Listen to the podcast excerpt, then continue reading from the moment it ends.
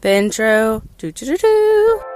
BeastNet is brought to you by James Safety Services. Here we discuss all things fitness, running, rucking, endurance, obstacle course racing, and more. Welcome to the BeastNet. Hey everybody, it's Mike with BeastNet here, and on this episode, I have a a good friend of mine, Andy Vargo. Um, Andy, how you doing? Great, thanks for having me on, Mike. I really appreciate it. Oh yeah. So for you that anybody that listens to my other stuff is Brandon Valentine, um, Love and Hate Radio. Andy is a someone who I think has been on four or five episodes now. Um, we even have an episode that's never aired. That's our our OJIT episode. So if we ever uh, ever for some reason can't record, it's the the the episode that will go up, and that's one with Andy. So he's been a, a big part of Love and Hate Radio. He's also been multiple times. I've put him on. Um, booked him on shows for the Renerdish podcast for the other podcast that I do as Brandon Valentine. We've booked him on shows as our, you know, a comedian. Um, I know Andy very well. And Andy, why don't you tell the audience a little bit about who who you are so they Yeah. kind of know Definitely, thanks, Mike. Well, like as you as you mentioned, I, I know I, we met through the comedy scene, but I Yeah. do uh, comedy for me as a hobby. My my main gig is to actually uh, be an author, a motivational speaker, and a business consultant and life coach. So I work with a lot of different people, and my whole message is all about learning how to own your awkward and live your best life by basically being as authentic and okay with yourself as you can. Uh, so I do that through a lot of different things. It's it's getting out and talking with businesses and schools or or different organizations or uh, doing workshops for people. I focus a lot on getting through life changes and and basically just how to be okay with who you are. And I think that's really important in- this time with everything going on right now. We're spending a lot of time alone. And if you're not okay with yourself, that can really just eat you up inside. Yeah, I can. So, and that was kind of one of those things that, you know, one of the reasons I wanted to have you on. I've wanted to have you on for a while. You know, right now I thought was a really good time because, you know, the whole we're we're supposed to be what is it, self isolating or I guess they haven't told us to do that part yet, but social distancing, which as you posted on your Facebook, you know, social distancing has nothing to do with social being social. So um, Right. it's a very ironic term when you think about it. It is. It's a total oxymoron, kind of like army intelligence. But um, let everyone know, kind of, you know, your idea. I own a couple of your books, so Yeah. um, I'm trying to remember which ones I have. I know I have the the One Drive Stands, which is an amazing, funny book that really has nothing to do with this. I just wanted to say it because I really love that book. I make him read an excerpt from it every time he's on Love and Hate Radio. Um, and then you have a couple guided journals, I guess is how you explain them. Yeah. I mean, kind of let everyone know what those are and how they how they work. Yeah, so so first the One Drive Stands is is entertaining. It's a book about my time as a rideshare driver while I got my business off the ground. And that's one, it's a fun read just for entertainment as far as what goes on in a rideshare car. But on the serious side, uh, my guided journals are all uh, they all follow the same principle. So each one I have I have five different journals now. Each one is a different area of life that you choose that you want to improve on and then you essentially no matter what you're focusing on all you do are you choose three simple things that you want to do today to make tomorrow better and so the first book it's called uh, uh, life gets better and that's just about improving your life in general if you're stuck where you can't you know you can't muster the strength to pull the covers um, off of you and get out of bed and you don't even know what to do that's what this book is really focused on how to improve your life in general and every day there's a tip or a trick or an idea to try in case you need some help kind of coming up with things. There's a focus word of the day. And then basically you just say, today I'm going to do these three things. And at the end of the day, you journal about what you did because sometimes it's different than what you planned. So that's the life gets better. I also have one focused on your career, and that's called Work Gets Better. And that's all about empowering you to take control of your career and where you want it to go. And in that one, you choose one thing you will do, one thing you won't do, and then one thing that you will learn or practice every day. And then we also have Life Gets Funner, which is just focused on putting more fun into your life, making it a little bit less boring. And so the the ideas in there, instead of being focus points or ideas, they're called dares. So it's like things like I dare you to answer all of the questions you encounter during the day with a phone a friend, or you know start a water fight with somebody just things that Mhm. you might not normally do that are kind of corny and cheesy but that put some laughter and fun into your life Uh, Yeah. and then you know for me one that that i had to work through is a, is one focused on acceptance and that's called life gets gayer and that is about doing something every day to push yourself outside of your comfort zone to be okay with yourself Mhm. and then the newest one, which is really timely, I actually uh, this one just came out, and it's it's really focused around what's going on right now. It's called Your Awkward Life Finds Peace, and it's designed to help you be content with where you're at alone in life. So, you know, for myself, this is something I had to go through as a as a father with three kids who got divorced. Uh, you know, a few years ago, I actually Mhm. had been living in a house with you know three kids, a wife, always had different friends over, the kids there, and I went from that life to moving out, being divorced, and being alone most of the time.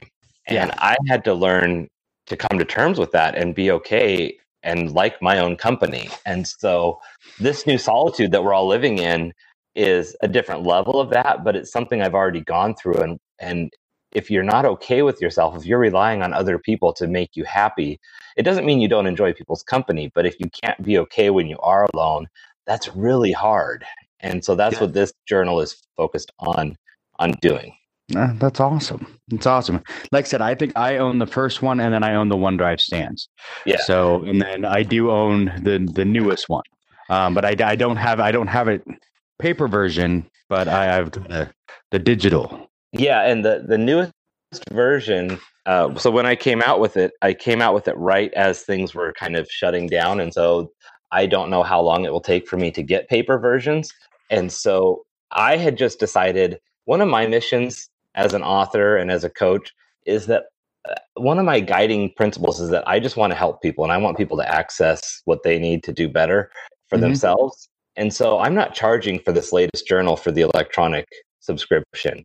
So people can go onto my website. It's awkwardcareer.com. I think that's how we got you sign, signed up, Mike. It's Yep. it's an easy thing to do. And what you do, what happens is then every day you get a page of the journaling emailed to you with your your idea for the day. It has your your hint. It has your uh, your suggested ideas. It has a word of the day, and then your your journal points. So every day you get kind of that new reminder that you need to get that journal entry in. Uh, so it is the electronic version because I don't know how long it will take for the paper version to get available. But also then it's right there in your inbox. So wherever you're at, you can kind of set aside that time and get that reminder to do it.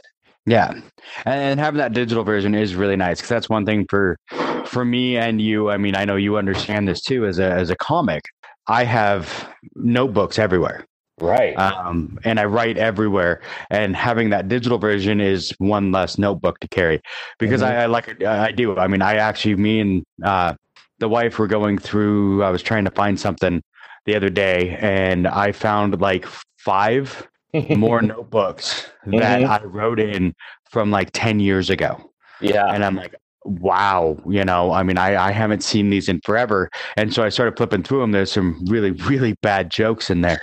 But I'm like, I'm not even sure why this was. I even wrote this one down. Yeah, like how did this even make it to the paper?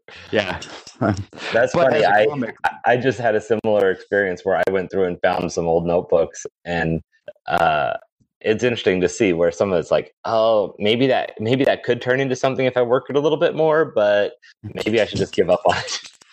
yeah, no, and that was kind of the thing. Is I mean, as a comic, and I mean, as an author, I'm sure a lot of it's the same. There's a lot of things that I put down to paper for ideas for comedy that never go beyond that. You know, because it's just it's like this could be an idea, and then you you suss it out and kind of go through it, and then you're like, eh, maybe not. You know, Right. yeah. You know, it sounded good in my head, but now it's it's it doesn't. So, you know, I mean, but there's always ideas because I have the the stuff I write stuff down, and then I have my phone where I do uh, the voice memo. My I've got my phone set up so it's a one button. I can reach up and hit my phone, and it'll automatic. You know, I can automatically record something because I drive all the time.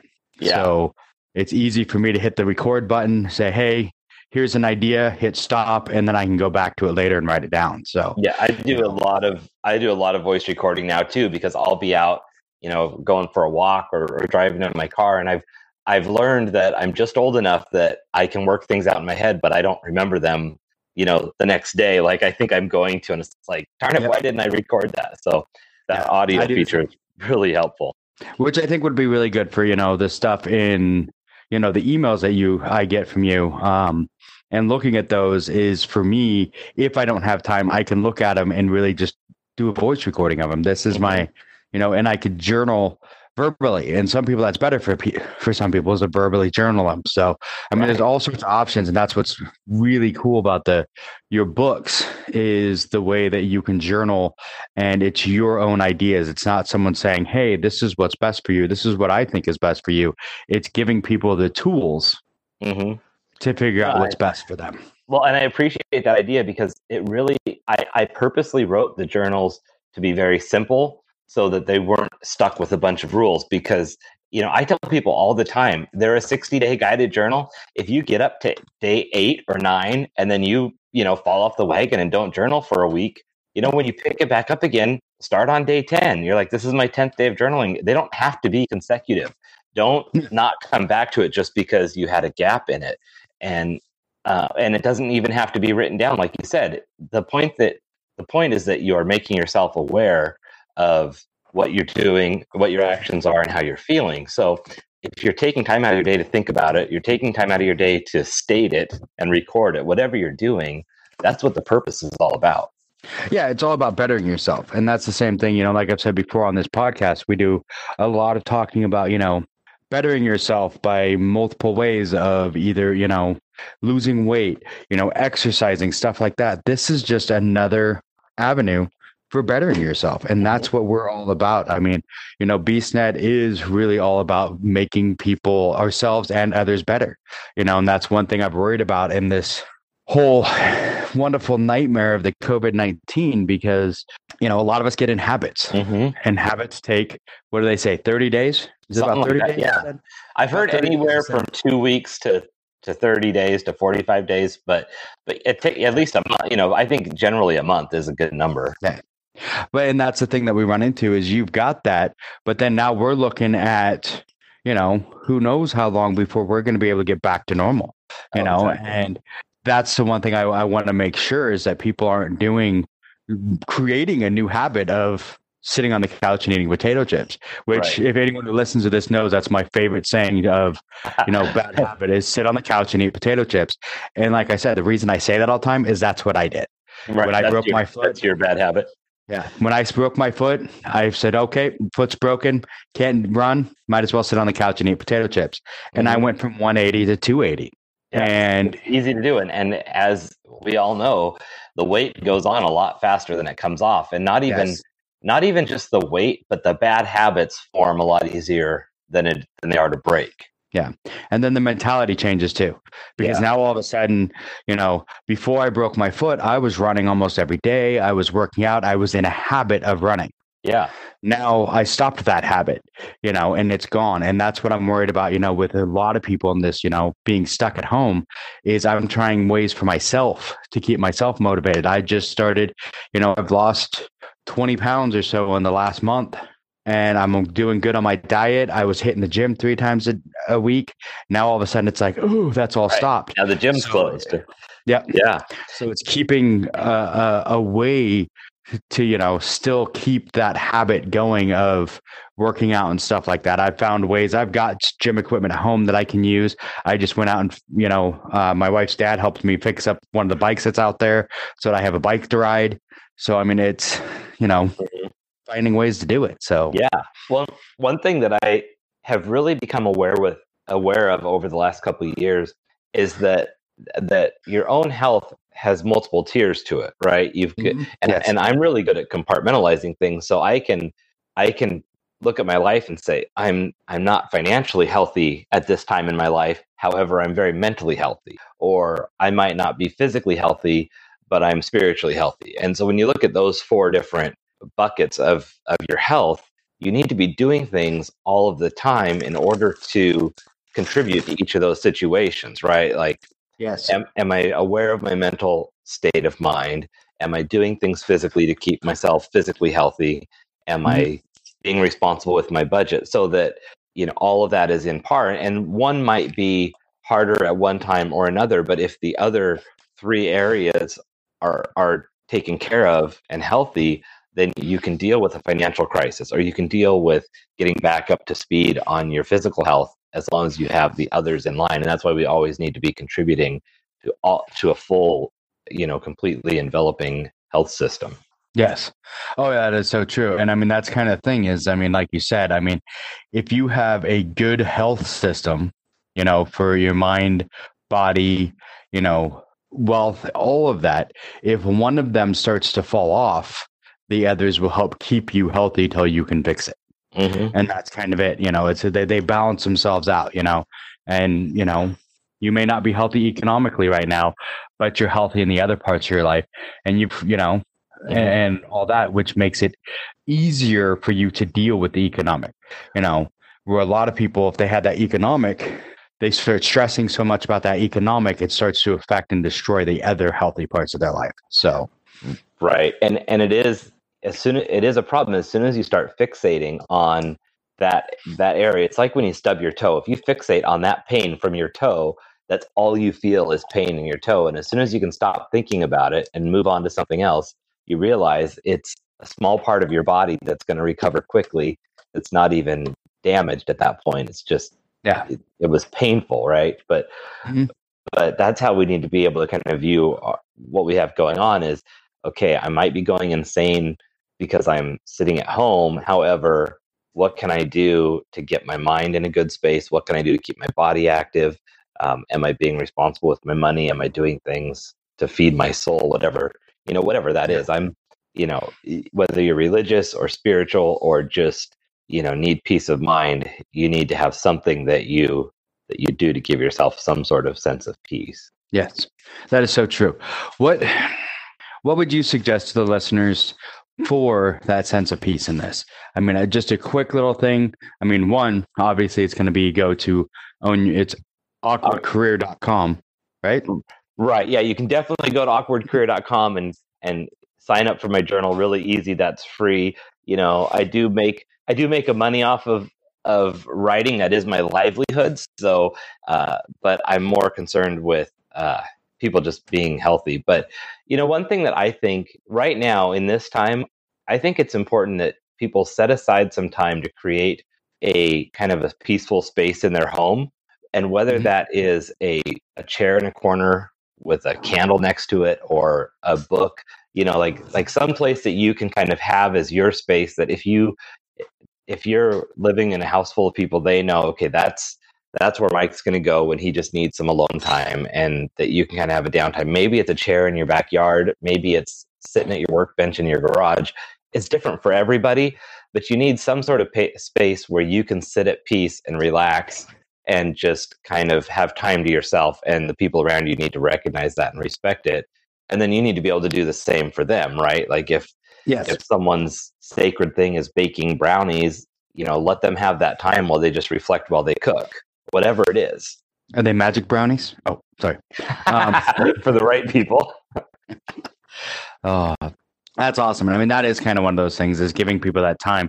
The other is, I think a lot of times right now with this social distancing or whatever they're calling it, um, uh, it's finding uh, ways to still be social. hmm You know, and I, I know a lot of people are having issues with that.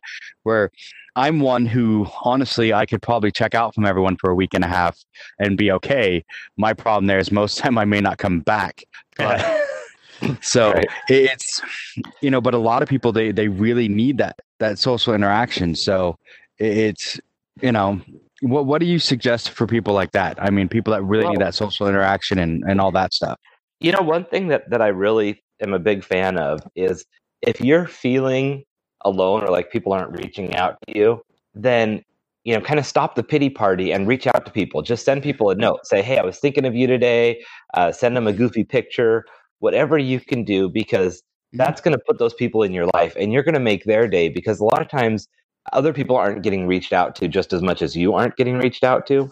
And I'm a big fan right now of video calls because you can see the person's face, you can see their reactions. It's the closest thing you can get to that in person contact. So, you know, do, get on Messenger, get on whatever app you use, whether it's Zoom or Skype or FaceTime, and have a video call.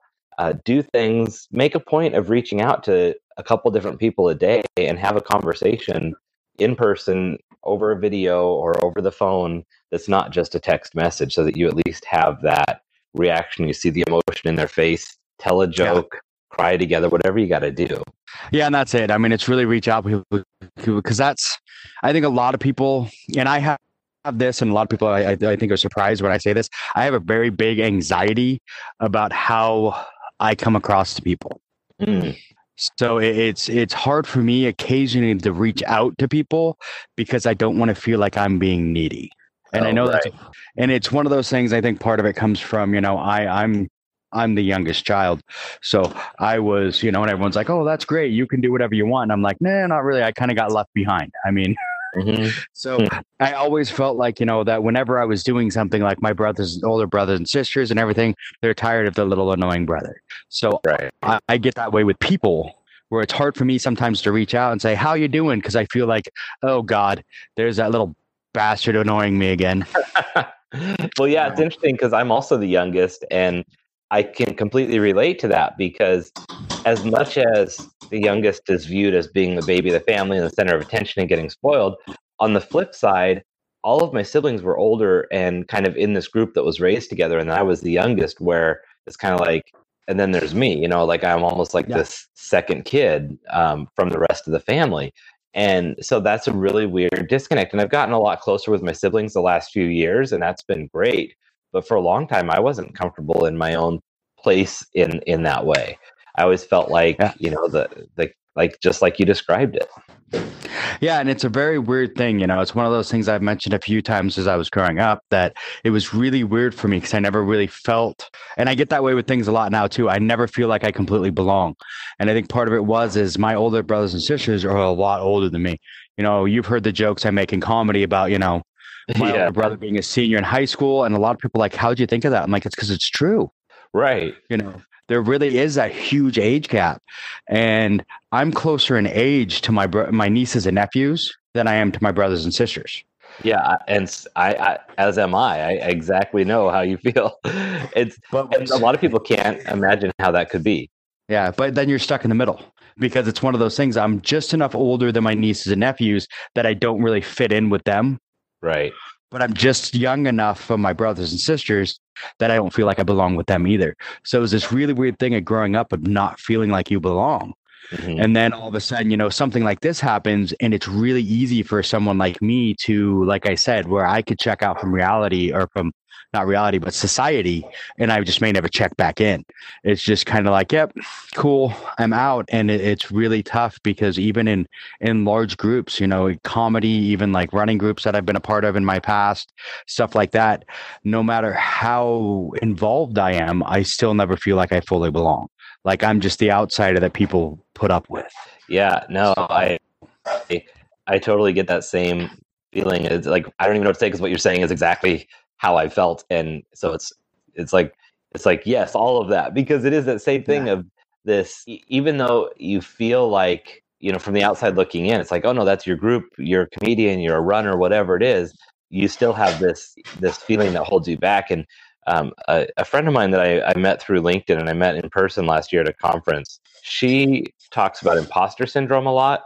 Yes, we talked about that on Love and Hate. Yeah, and how it's you know I I finally come to the point where I've I deal with that imposter syndrome by basically viewing it as because so as we talked about on Love and Hate is the idea that you're you know the the more successful you are, the higher chances or the more times you will deal with imposter syndrome. Yes. So, you know, knowing that fact, it helps me to be able to, to now when I see it, I kind of reframe it and say, oh, good, I must be successful because I'm having this imposter feeling. And yeah. it seems like a fake it till you make it or a weird kind of thing, but it actually, for me, it does work because it's very logical. I'm like, oh, no, this is a sign that things are working. And what's really cool is I never thought of it that way until you said it, and now I, I, I can't stop thinking of it that way. And that's really it's helped me because for me, I do really have the imposter syndrome. I've mentioned many times to some of my colleagues at work that I went a completely different route than they did into safety, you know, where I was out in the field, I was a dispatcher, I was everything else, but I was, I never really went to school. I am right, right now yeah. going to school to try and get my degree, but I'm considered, you know, right up there with them but I don't mm-hmm. have these certifications. I don't have this other stuff. And uh, so I feel like an imposter. And it's like you said, but the obviously they're paying me and the people want me there. So obviously that's a sign of success that I should be there and I have done well. Right. So it's kind of, you know, that it's a hard thing for me to look at because I'm so used to like looking at myself as an imposter, you know, someone who shouldn't be where I'm at.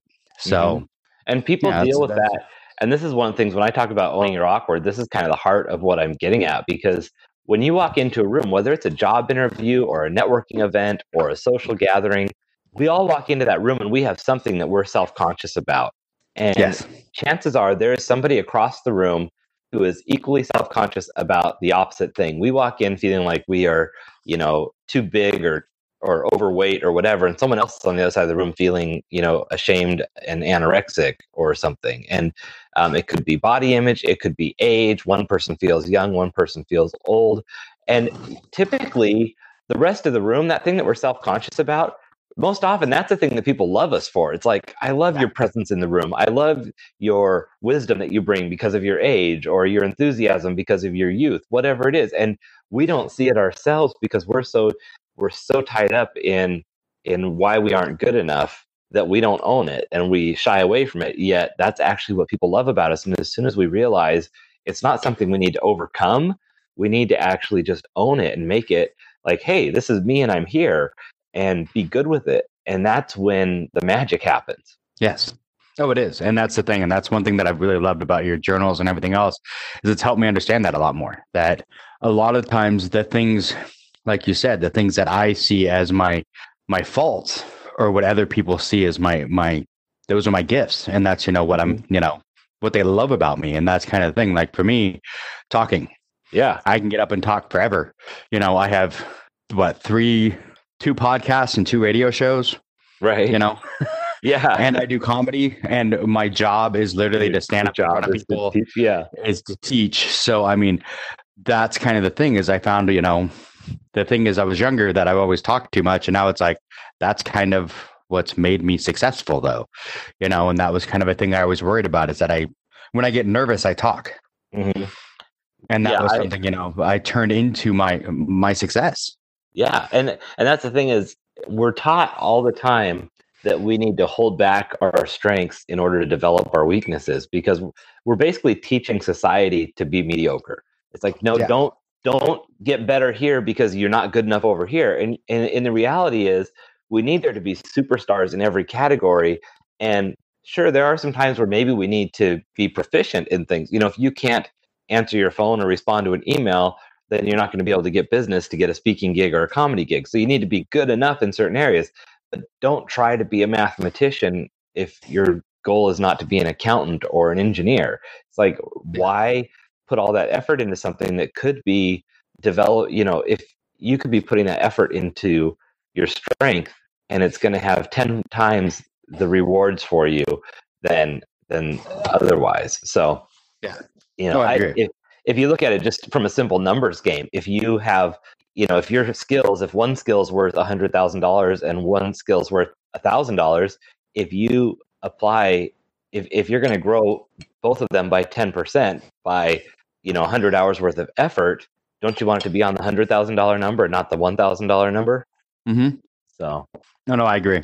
And i mean that's one thing you know too is i mean that's honestly right now with this you know coronavirus and everything that's going on i think it gives us a chance to really you know use the you know your journaling kind of ideas and stuff like that to come up with ways of okay these are my strengths and this is what I should be working on. I mean, this is a good time of self reflection. I mean, to really sit back and look yeah. at yourself and reflect on what what are your strengths? What are the things you should be focusing on? You know, and I and I like that idea. Yeah, and and the thing that people need to remember, as scary as uncertain times are, which is what we're in right now, it's uncertain, and that uncertainty beca- creates a lot of fear.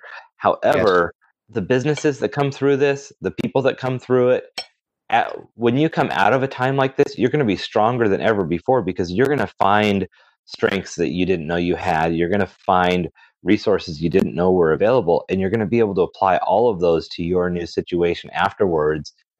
With you know, with with with things even being back to normal, that you're going to be better off. If if you look at yeah. businesses right now, there are new there are new needs out there. So new new businesses are being created, new services are being offered by existing businesses that were never there before. And once businesses like say restaurants, once they open back up, they'll have found efficiencies, they'll have streamlined their takeout menus, they'll have found the best items to sell, they'll have found new ways to market themselves, and that will take them to the next level when they get through this. Mm-hmm. Oh yeah, strength is found in diversity. Mm-hmm.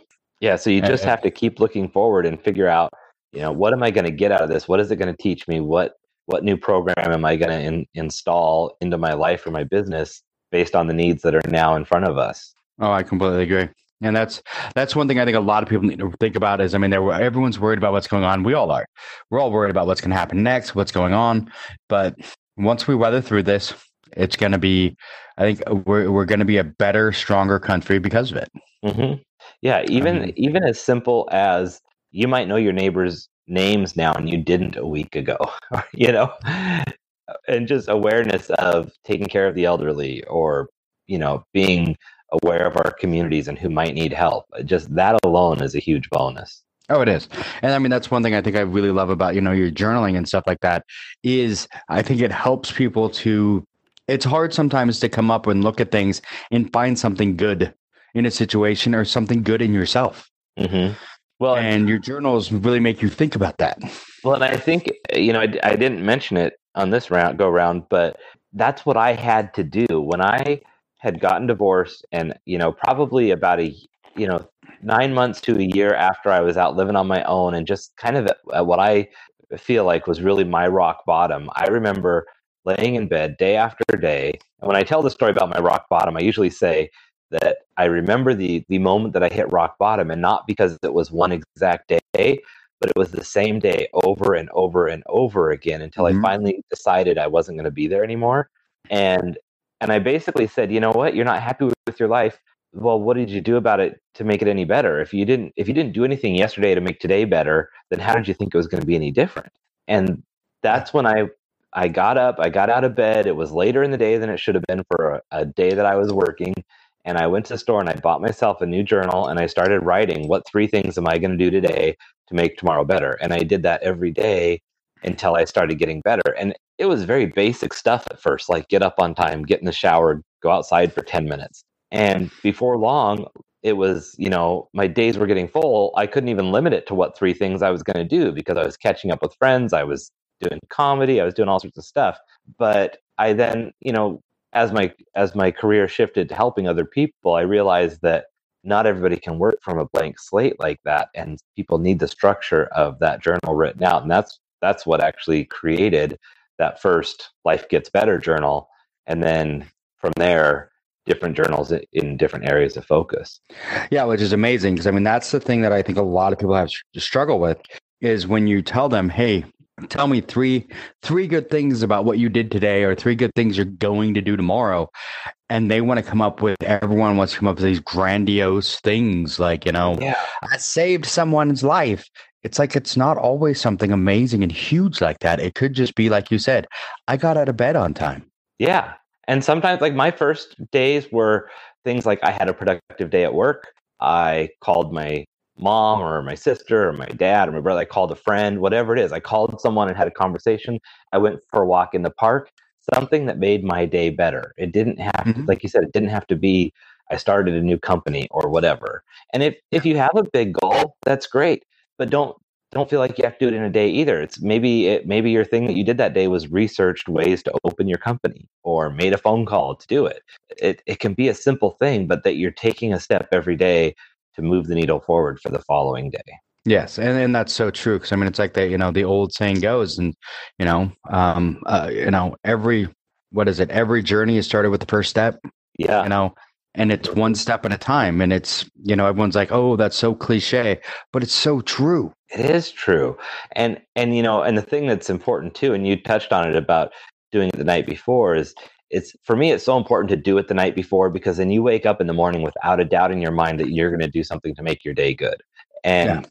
so if i sit down at night and i say tomorrow i'm going to do these three things when i wake up i already have a plan.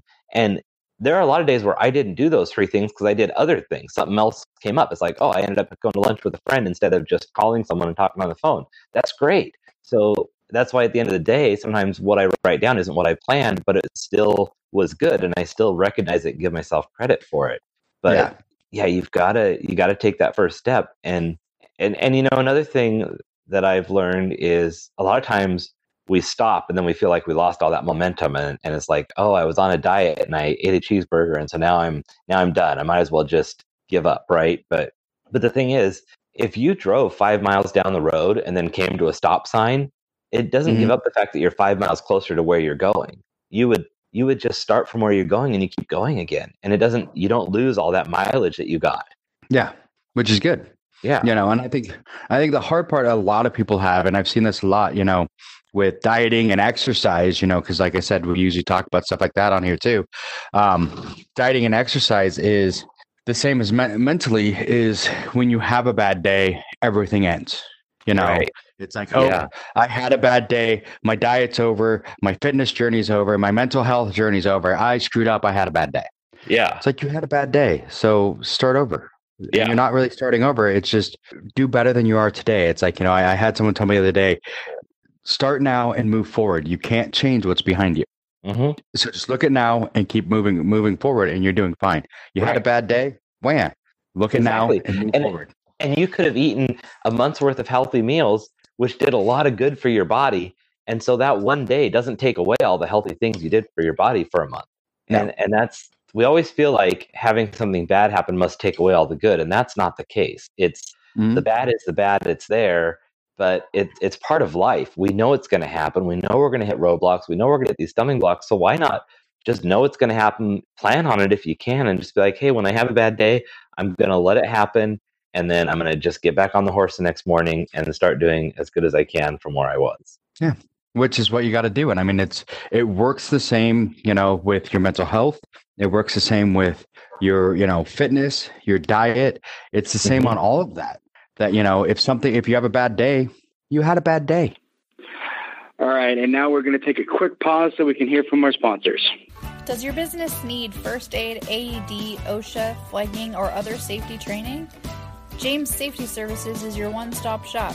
Find them on Facebook today at James Safety Services WA and ask for a quote on hosting your training needs. And we're back.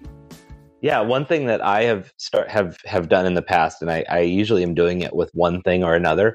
But if I have a healthy habit or something that I want to focus on, I like to just keep a post-it note somewhere. Like I have a, a, a board by my door that I keep it on, and I will just for every day that I that I do that healthy habit. Let's say it's eat healthy or or go for a walk. I'll put a tally mark and I would rather put tally marks there than have like the how many days since our last accident kind of thing. Like I don't want to say, "Oh, I went 20 days" because I want to see the tally marks because if I miss a day, I still come back and put another tally mark and all of those tallies are still there instead of taking it back to zero. Yeah. And that's what I think a lot of people worry about is because and that's a great example that uh, when you see them at companies where they have a big sign that says we've gone this many days without an accident. Mm-hmm. you know and then all of a sudden they have an accident now you're back to zero. Right.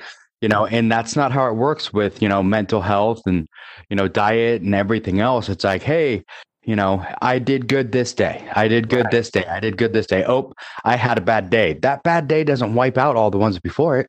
Right. Especially when you look at being you know three or four weeks into something, if you do something for two weeks, you have 14 good days before you have a bad day. So, you know, the next day you get to day 15, and then also it's like you still have those 15 days of good. Yeah. And it's one of those things for like me right now. Like if I had a bad day of eating tomorrow, it's not going to wipe out the 20 pounds I've lost. Right. That's exactly. still there.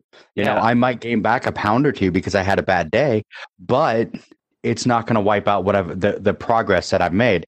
So why quit? You know, you say, okay, right. you had a bad day. Cool. We'll go tomorrow and mm-hmm. keep moving forward. You know, and, and it's pound or two would have just been added to your weight 20 pounds higher, you know? So it's like, that's yeah. going to be there either way. Right. Yeah. So, and you know, I have a really good friend Jesse who we, we who does a lot of the uh, West Coast obstacles, and he does a lot of the obstacle course racing and stuff. And he has this. My favorite saying from him is "always forward." Yeah, I love That's what he that. says on everything. Always forward, and it's one of my favorite phrases. And I've stolen it and I've used it in a bunch. But I always make sure he gets credit for it. But Right. but that's that's his catchphrase, and I've really kind of stolen it and taken it for myself. And it's it's always forward. It's like if you would have told me four years ago that I would have two podcasts and two radio shows, hmm I would have been like, "What are you talking about?" I probably would have been like, "What's a podcast?" But you know, that's yeah. another story.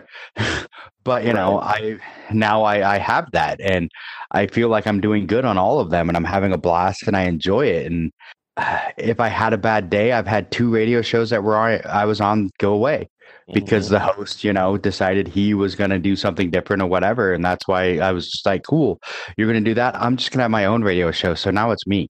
I don't Yeah. have anyone to answer to. So, and that was just kind of it. Rather than taking his like, "Oh, I'm leaving and it's over," and going, "Oh, Yeah. well, I guess my radio career is over." It's like, no, I went to the owner of the station and said, "Hey, I've been his co-host basically for two years. He's leaving. Can I just have my own show?" Yes, you can. Right. Oh. Look out. Yeah. And and that's the thing is there's like like when when it, when something happens where it could be perceived as a negative or a problem, it's it's a change, and whether or not it's good or bad all depends on the direction you take it. And and there are changes that are harder to see as a positive thing. Let's say you have someone you know who dies, and you think, oh my gosh, this is horrific and awful. Well, at, at best case scenario, that person is at least in a better place. Maybe they're not suffering anymore, and Mhm. and there are times where that's that's going to be a really hard thing to see any good in. However, you know, you might go through a breakup that in the moment you feel like is the most awful thing you've ever could experience, and you can't see any positive out of it.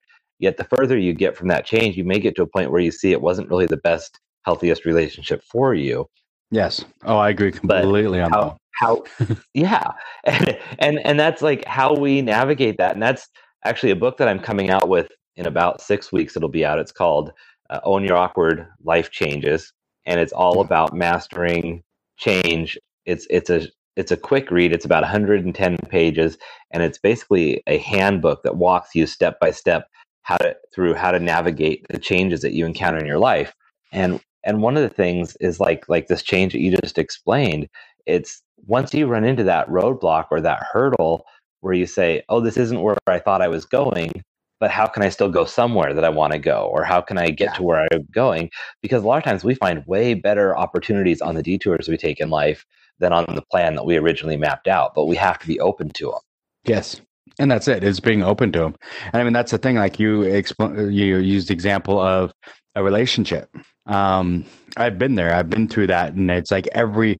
If I look back at every single relationship that I had where it ended, and I thought, you know, of course, you know, a teenager and early twenties and all that stuff. You're like, my life's ending. My relationship is ending. Oh my god, what am I going to do? If any of those had continued, I wouldn't have the the amazing wife I do now. I mean, you know, we've been together t- almost 20 years now, and it's been, you know, the best ever. You know, mm-hmm. have we had our ups and downs? Yes, but we've we've weathered them and we keep going. But it's like you said that we we've had those relationships in the past where you thought, you know, when it ended, that your life was over and everything was ending, but they brought to you brought you to where you're at now. Yeah, I tell you, the, the big awakening for me was uh, after after getting divorced and getting finding you know coming out of the closet, being gay, all that kind of stuff. I had all these things that I pictured was a successful life, right? Like being in a new relationship, having different things, you know, happen career wise. And as I had changes happen in my career that weren't taking me the direction I wanted to go before I started my own business, uh, I still was kind of hung up on needing to have that relationship. And I had this realization one day that a successful journey for me wasn't that I'm in a relationship with a man. Like that's not my happy ending. My happy ending, at least right now, is all these things that I didn't pursue because of of the dynamics of the relationship I was in. It wasn't a healthy relationship by any stretch of the imagination, not just because I was gay, but there was a lot of things at play. And a Yeah. lot of it was not being me being comfortable in my own skin enough to stand up for myself either. And so coming out of that and being in a position to be on my own, learn to be secure with myself, accept myself, I realized there are all these dreams I never pursued. A lot of them had to do with writing books, um, doing comedy, being a being a speaker, and that's what I've been doing the last four years. And I've been happier than ever. And it has nothing to do with the relationship, even though originally I thought that was what it was all about.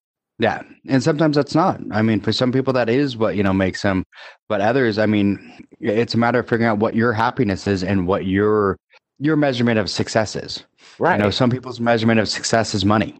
You know, I make this much money, cool, but you're Mhm. not happy. You Yeah. have, you know, and I've seen those people where you know, you know, I had a boss who made a bunch of money, and him and his wife realized after a while the money was great, but they weren't happy. So Mhm. they ended up getting divorced and amazingly they shared an office still because they own the company but but i mean it worked for them and i mean their happiness Yeah. ended up being not being together and i mean that's what a lot of people i think we're given this picture as we grow up and as kids that says this is this is the picture of happiness right. it's the house you know 2.5 kids you know the marriage the blah blah blah. This is your happiness. This is what happiness looks like. And a lot of us strive for that hmm without realizing that's what somebody else's happiness looks like. Yeah, exactly, and that's it, that's exactly it. You're you're buying into what what we've been shown is the expectation for happiness, and even though we've come a long way in society and being more diverse and accepting of everything, we still haven't let go of that standard of what we think is uh, what life is supposed to be like. Because even people who are living uh, in different lifestyles outside of that norm still try to somehow make that lifestyle fit into that norm and I think Mhm. that creates this disjointed happiness where it's like we're still trying to be this certain way, even though we're not. And that can make it really hard to be at peace with yourself. it can and i mean that's one thing you know that is, that is a very very true fact and that is the hard part is trying to you know find what your happiness is you know and what your vision of happiness is you know and for some people it's different i mean some people i have friends that i've talked to who will never have kids Yeah. you know because that's not their vision of happiness hmm And you know yeah, and it's totally fine. Uh, Years ago, I would have thought that was the most awful thing because I was like, oh my gosh, how could that? How could anybody not want kids?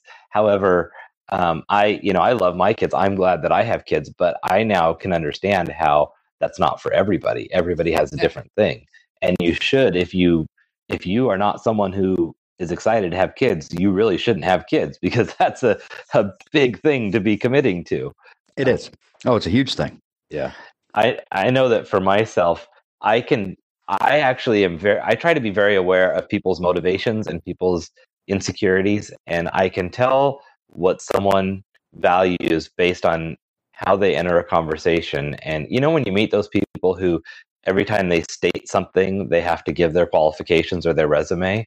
Yes. And you know it's like well from my 30 years in the industry of doing this and this blah blah blah or as my time doing this and all i i step back and i just think i'm sorry that you're so that you think that every statement you say you have to you have to give your credentials for. And and i hear people do it with the value of their things that they own or the address that they live or the car they drive. Mm-hmm. It's like you don't need to say i got into my audi to go home. It's like i got into my car. Who cares what kind of car it is? However if that's how insecure you are then i i actually look at it and i just feel I, I feel bad for the people because i know that there's an internal struggle going on that they're when they lay their head on the pillow at night they might have a lot of things or they might have a lot of letters after their name but they're dealing with stuff that i'm not dealing with when i put my head on the pillow at night No, because I, feel like people who do that a lot, they are they're living somebody else's happiness. Like we said, Mhm. they Yeah. have to. They're not happy, so they have to justify what they have to make it look like they're happy. When it's like, no, you if you're really happy, you wouldn't have to explain to me what car you have because you wouldn't care what I thought.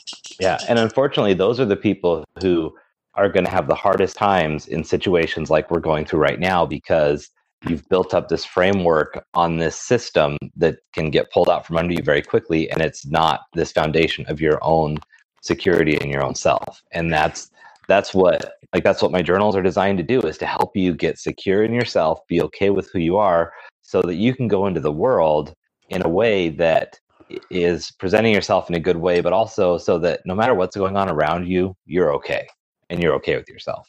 Yeah, and that's what what it takes. And I mean, that's what's really hard, like you said, in this times when all of a sudden we're told to stay away from people. You know, there's a lot of people not sound bad, but how can they tell you their their wonderful accomplishments and their Right. their degrees and everything else if there's no one else around to hear it? Yeah. It's, And that's- it's- yeah. Well, now I see it happening on social media, but unfortunately, people can just very quickly unfollow that. Yeah. And that's the other thing is I know for some people, like you mentioned earlier, use the, you know, the Skype or, you know, we're using for the podcast, we always use WebEx, you know, which has the video options. Use those. Call Mhm. people. It's like, you know, Yeah. we finally have what they had in the Jetsons. We have video calling. You know, now we just need that thing. Remember, she used to have a mask that she actually put up that made it look like she had her makeup on when she didn't. oh, funny! I forgot about that. yeah. That's well, what I well, we I do have filters. Yes, we do have filters. And I mean, the one thing that's great about video calling, and this is one thing that, you know, I love, I don't have to put on pants. I just have to make sure the video only shows, you know, the parts of me that are clothed. Because I mean, anybody who knows me knows there's one thing I don't like, and it's pants. So, That's funny. but, so I mean, find ways to reach out to your friends, find ways, you know, we have a lot of friends in comedy who are, you know, doing things, you know, posting all the time on Facebook to, to Mhm. reach out to each other. And I mean, being in comedy, you know, I've done it for almost 10 years now. And there's been, I think, five or six um, comedians that have died from suicide Mhm. in that That's time. really. And that's the hard part right now is this isolation can be so tough for Yeah. people and can really make people, you know, instead of doing what you're talking about doing and finding the good things about us and about, you know, themselves, they start looking at the bad things and they start focusing on those bad things. Mhm. And this can be a very tough time for people who are already down you know on themselves or whatever or people who have ptsd you know uh, you know military people that have been in the military stuff like that. So i mean this is a time anybody you have friends with i have a friend that i literally every t- two days whether he answers me or not i send him a message saying how you doing? You know what's Mhm. up? You want to go to lunch? Something just to check on him and let him know that hey i'm still here if you need me you know Yeah. because I know he goes through a rough time sometimes, and being isolated like this can make it worse. So, reach out to your friends. yeah that, that can't be said enough because like like you said especially in, in the the group that we are in with comedians there's a high rate of suicide um There is. you know i also see that a lot with gay with gay men there's a lot of a lot of and and and probably women too i just i know more gays that are men but there's a lot of people in the lgbtq circles that that have a high rate of suicide too and it makes you very aware of the fact that you don't know what's going on in someone's head when you meet people out in public and No. and a lot of people are out in public because they need that interaction and that feedback whether they're being a wallflower at a bar or they're you know on stage in front of people getting those laughs that's been taken away from them and so they do need Yes. that you know someone to reach out and just say hey Oh yeah, definitely. Did I lose you? No i'm still right here Okay, sorry. Um, the other thing too is you really get with comedians and stuff like that is, you know, amazingly enough, comedians are actually a very depressed group of people. yeah You don't think it, but for like someone like me, I mean, I've actually battled depression my entire life.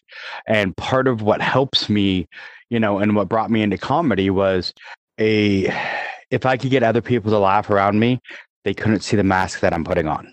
Yeah. Well, and and you know, there's there's been the age old stereotype about the sad clown or the depressed clown, and and you know, and, and we saw it very publicly when Robin Williams committed suicide. It's Mhm. but it's still people still aren't don't realize it, and they still don't apply it to the people around them. And that was I still need I haven't figured out the timing on this, but I've been working on one a blog post that I want to do where I say this is my face of depression, but it's a picture of me smiling. Yep. And the whole point is that, and it's and I want to make it kind of a challenge for people to post their depressed face, um, even if it's a smiling or happy picture, because because the idea is there are people who are depressed or in times of depression, but it doesn't show. You can't see it. It's it's very behind the scenes because they're fighting as hard as they can to not look that way and to not be that way. It's not just about hiding it from the world. It's about trying to not be that way.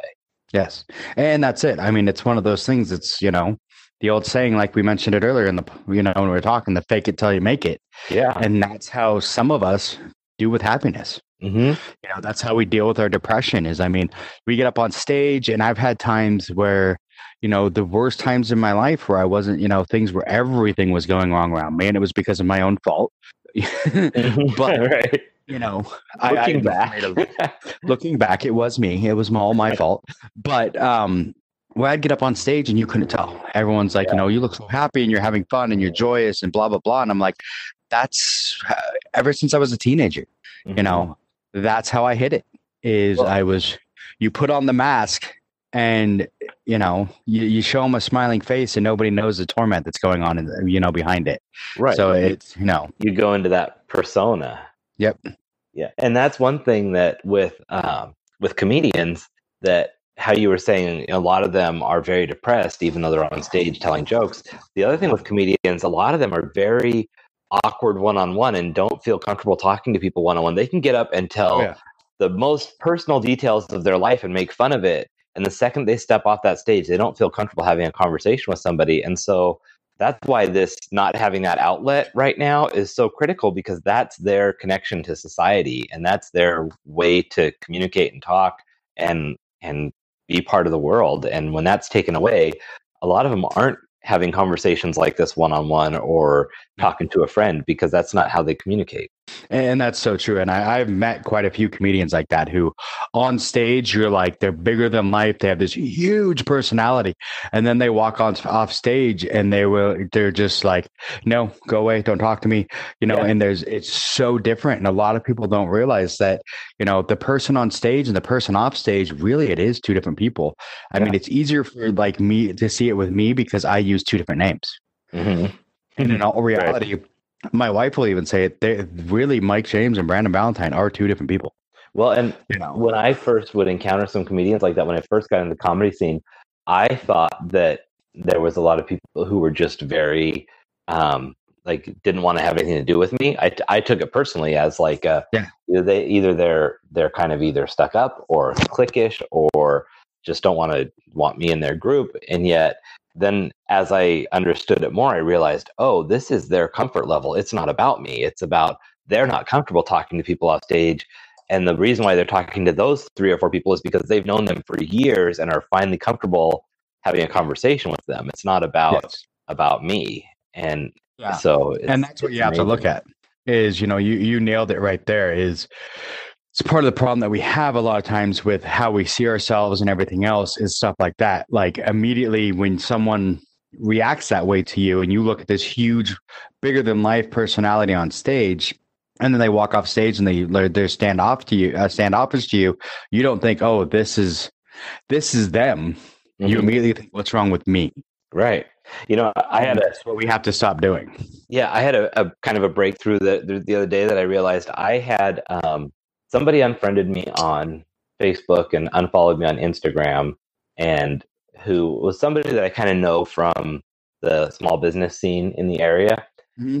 and and in the past i would have been very what did i do? What's going on with this relationship? Why did they do that? And and i haven't talked to this person for a long time so i have no idea. You know maybe they didn't like something i posted or maybe they you know talked to somebody who didn't like me or something. I i have no clue right? However in the past i would have been very oh what do i you know what what's my part in this? What do i need to do? And and now i was able to look at it from a very uh very much more mentally healthy place and basically say you know what? If that's if if they don't value me in their life then that's fine. I'm, i would rather not have that relationship because i don't want to be friends with somebody who is going to go to that level without even saying hey you did this and it bothered me. It's like that's not the kind of relationship i want to have. No. and in the past i would have done anything to try to you know kind of keep everything going. And but that's that was my own that's the old damaged version of me who didn't value myself enough to be like oh my gosh i'm bringing good things to the world and if they don't appreciate it or it's not for them that's fine. They can go be and i and i'm not and i don't hold a grudge about it i'm like that's fine if if we're not aligned i would rather not take up our space you know so but it, was Oh, just no, one of these it. moments where I was able to kind of, from a very introspective way, look at it and go, "Oh, I'm glad that I'm not in the place that I was a few years back, where I would have been, you know, down on myself or whatever happened there, and oh my God, I can't ever offend anybody." Because at that point, you're never being true to yourself. No, and that's so true. I mean, and I've seen it quite a few times. I've had a a problem, especially with having the Brandon Valentine and the Mike James, um, mm-hmm. having the two different, where something was going on in the my the the Brandon life, uh-huh. and I was you know, and I'd post something on Facebook, and then people, other people would think, oh, he's mad at me. What did I do wrong? And I'm like, no, this really had nothing to do with you. This was something completely, a whole nother aspect of my life. My whole life doesn't revolve around you, mm-hmm. you know. And these people would get mad at me saying I'm saying bad things about them. I'm like, this had nothing to do with you. But, you know, and I finally, and I used to sit there and try and completely, you know, apologize and go, I'm sorry that this, you know, it made you feel this way. And then finally, I've just, you know, had to basically tell people, I'm like, if something I post hits home to you, yeah, maybe you need to look in a mirror and realize why you feel that way, why yeah. it is that you feel like this is about you, because now it is more about you than it is me. And that's because of your perception. So you have a perception that I was talking to you about, that I was talking about you with this. So maybe that's something that you need to look at, you know? Yeah, exactly. And it's not for me to apologize. It's their they're the ones that automatically thought it was about them when it had nothing to do with them. And I, I've lost a couple friends, you know, and business associates because I posted something that they immediately thought it was about them. And when I wouldn't basically be like, yeah, that was about you, I'm like, no, it really wasn't. Then they got all pissy and I'm an asshole and lied to them. So right. It's like, whatever. It's like, no, this yeah. is, you know, I well, post things, you know. There is a, you know, you can share your perspective and you can try to help people to a degree, but when people's minds are made up, you're not going to change them, and it's it's their own thing, right? They've got to they've got to come around. They've got to change their mind, and it's not worth fighting over because no, it's, it's just. I, I, look at it as I, I am a big proponent. This is one of the, the, things in my book about change. Actually, I I have a an aspect in there where you focus on your budget, and one of the things in the budget is your energy budget because I look at yes. everything that I spend my energy on and my attention. That's you know, do I want to spend 100% of my energy on being the best that I can be, or if I'm spending 20% of my energy faking it and pretending to put on this persona or convincing somebody else, that's all uh, energy that's coming away from me being my best self and living my best life. And I don't, I don't want to give any of that up. And so that's one of those things. It's like, I'm not going to sit here and try and waste my precious time and energy trying to convince you to come on board when I, I need all that for myself because this is a survival game. You know, it's like I yes. I need to thrive, and and I consider myself generous. So that sounds selfish to say, but when it gets petty like that, it's like I'm not wasting my time and energy. I'll put my heart and soul into my friends to help them out when I can. But when it gets into that games, it's like uh, you can pound sand. Yeah, and that's kind of you know that it took me a long time. I, I've always been someone who tried to you know keep relationships and like that and everything good. Mm-hmm. Um, and as I've gotten older, I'm like, I don't have time for this. You know, right. I have other things I want to do in my life. Trying to keep your my relationship with you is causing me stress that I don't need. And if this is what it is, maybe this friendship doesn't need to go on, or maybe this, you know, business relationship or this job. You yeah. know, one of the best things I ever did was, you know, at 40 years old, I suddenly decided, hey, I don't want to be in management anymore. I don't want to be in management. Mm-hmm. I don't mm-hmm. like it. It makes me a very, very angry, mean person, and it sucks and I don't want to do it anymore. So I literally quit and went into a whole different field. You know, it ended up working out for me in the end. I make more money now than I ever did then, but and I'm happier. Yeah, and that's I the thing is now. being happier. You just can't put a value on that. It's just like, and it is. It takes a lot of guts to sit back and realize that what you've worked so hard to get to might not be the best answer for you, and it's a yeah. really scary thing to turn that ship around. However, people do it over and over again. You know, I, I like to, you know, talk about things like, um, you know, Julia Child didn't become famous until she was in her what 60s or 70s. Yep. Uh, you know, Colonel Sanders didn't become a millionaire till I think he was 70 something because his his business went bankrupt in his late 60s because he had this he had a roadside diner and hotel and then they started putting in interstates and that moved the business away from him he lost everything in his late 60s. And that's when he started selling his recipe to other restaurants. And that's when he started having success. So it's never too late to reinvent what you can going on. And that's what we have going on right now is we got to take a step back and go, okay, you know, did an interstate just get put down the middle of my street and take all my my business away? What do I need to do to reinvent how I'm going to be successful?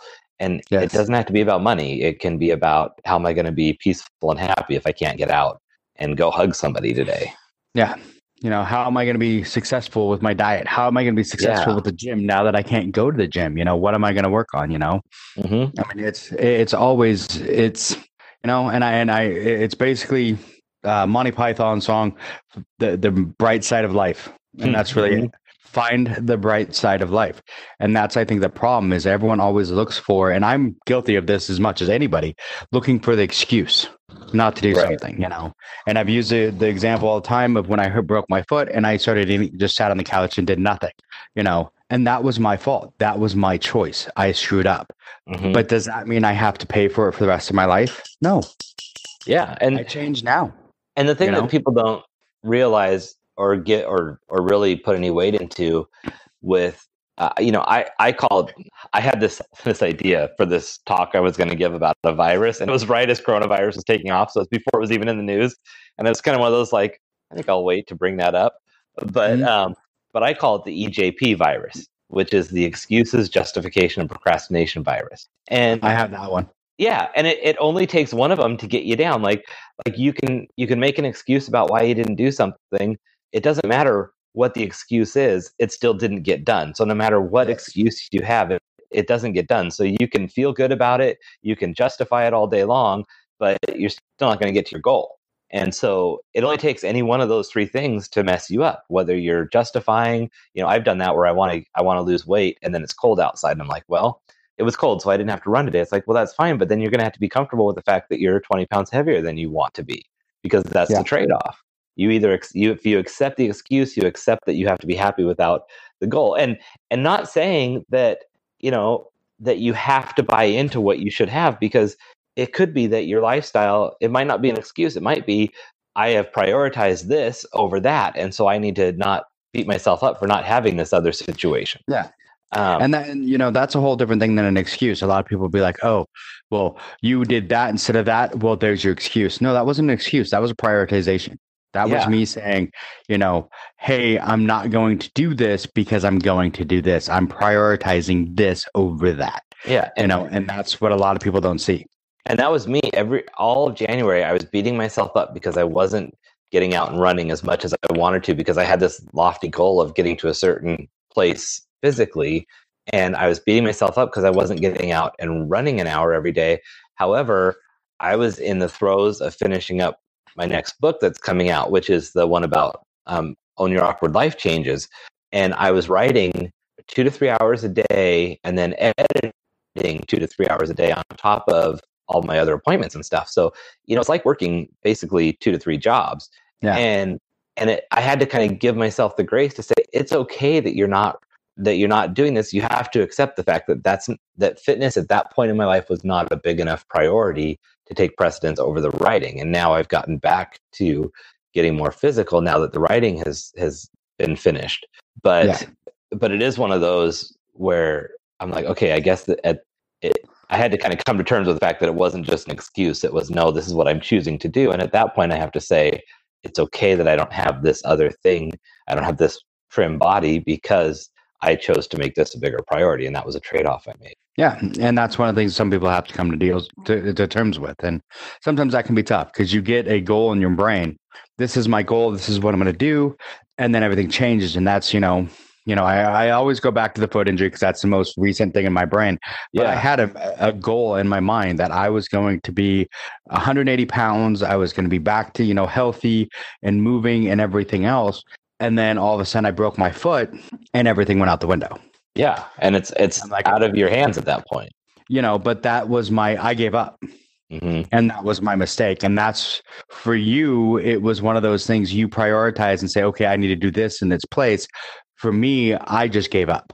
And that's what you, you know, you, you can't do at this point. I mean, it's like prioritize other things. If something happens, an obstacle gets in your way, find a way around it. Mm-hmm. You know, what I should have done when I broke my foot is, you know, work on my upper body, find other ways to say, you know, continue to eat healthy. Even though I can't run, I can at least eat healthy and, you know, limit Yeah. some of the body weight. But I didn't even do any of that. I just went right back to eating crap and Mhm. garbage eating and gained all the weight that I lost, all of it back. So, you know, it's it's just prioritizing and also, you know, finding ways to get around obstacles. Yeah, and like you said earlier, it's the past, it's behind you, it's all part of your journey. So it all helps you sell what you can help others with now because you've been there. Um, but acknowledging it and recognizing it is important without without being so fixated on it that you never move on and then don't Yeah. don't move forward. And like I said earlier, it's always forward, always forward. Yeah, I love that. Yeah, that's pretty much been my mantra for this year. And I mean, it's like I've said to a couple of people this year, I've really tried to make this. And last year was supposed to be my year of no excuses. And I didn't let it. I, I let it still be excuses. This year, I am like, no, this is my year of no excuses. I Mhm. have, you know, been eating right, doing everything. Like I said, I've dropped 20 pounds over the last like month. And I want to continue that. So, you know, the big thing here is, you know, the coronavirus and this COVID 19 has become a huge excuse right in front of me. yeah. And I've got to make sure that I don't, I don't use it. Yeah, you can either embrace it or squash it, right? And Yeah, that's I- it, you know, and I'm embracing it. I'm, I'm looking at all this gym equipment I have in my house saying, I don't need a gym. I've got a gym in my house. hmm So Yeah. let's make this happen, you know? Exactly. I've, I, it's interesting because since I have had basically uh, all of my activities and appointments that I had the last week have been canceled, and I had a couple networking events I was going to go to. I had a gig coming up that's you know I've had two gigs canceled, and theoretically you would think I would be just having all this time on my hands, but I've actually worked harder this week than I had you know the weeks leading up to it because I've got to get my piece of the pie figured out, and I've you know it's it's been shifting gears and getting creative and saying, okay, what can I do? You know, how can I take the things that I would sell, like with this book, this latest book about, you know, your awkward life finds peace, the latest journal. As soon as I had that done, I knew right away it wasn't going to be printed or able to be printed like other books because people aren't going to or be able to order because a lot of those factories are either shut down or they're focusing the energy on other areas. Like Yeah. I, I get them printed through Amazon, so they're focusing on essentials, which I'm glad they're doing. And I also like the idea that I have another option so that I'm not clogging that pipeline either. So, Mhm. but I, that that meant that I had to learn how to get it set up digitally. I had to get that set up digitally. I had to test it. I appreciate you being one of my guinea pigs to try that out, and I had to go through that process. And now I'm doing that with all the other journals so that those can be accessible to people who don't want to buy a hard copy or where this is a better option for them. And honestly, this is a this is something I wanted to do with the other journals uh, for probably a year now. I've wanted to have a subscription service for them, but other things kept you know coming up or getting in the way, or I just never really got around to it. So you know, this is a goal that I've wanted to get accomplished. That this has forced me to get done. And I think if we're all creative and take a step back, we can find things like that. There's you know a wall in our house that we didn't paint, or there's supplies in our garage for a project that we were going to do that we didn't do yet and we can do that while we're at home and and and find some good Exactly. I mean, that's like, you know, I mentioned earlier the bike. I've been for two months talking about that. I was going to go get one of the, because my, my father in law loves to buy bikes at the garage sales and then fix them up, that I was Mhm. going to go pick one out of there and start, you know, riding it. Well, today I'm finally like, okay. And I went out there and picked one out. And he Yeah. helped me make sure that everything was all set, that it's all good, it shifts good, it rides good, you know, changed seats from another bike that felt better on my butt. mm-hmm. So we got it all set up. And that's something I've been talking about doing for months. So, I mean, it's, you know, you find things to keep you going, you know, and that's the big thing in this is don't give up. Don't give up that, hey, you know, the virus popped up, everything's shut down. I can't do my goals now. No, you just find it, it's an obstacle thrown in your way. It's one thing for like me, I do a lot of obstacle course racing, and that's Mhm. how I look at things a lot now. Is Yeah. when an obstacle throws is thrown in my way, that's part of racing. If it's Yeah. there, hey, do I do I sit down and give up? No, I look at it and say, okay, how do I how do I either get up, over, through, you know, how do I conquer this obstacle and come through uh, come out the other side better? And that's Mhm. what this virus really is. And- it's a chance for us to conquer an obstacle and come out on the other side better. Yeah, and if if nothing else, like if you don't feel comfortable, like you mentioned, it can feel awkward to reach out to friends and just say, "Hey, I'm checking Mhm. up on you." You know, that's a great opener too to say, "Hey, can you help me come up with a couple ideas on how to get past this?" Because you're going to make that person feel needed. You're going to Mhm. get ideas yourself. It's it's going to take that, "Hey, I want to reach out to this person," but just make up an excuse and just say, "Hey, I, I'm trying to figure out." Even if you already know the answer, just get their feedback because they may have a couple other options beyond the answer you thought would be what you wanted to do.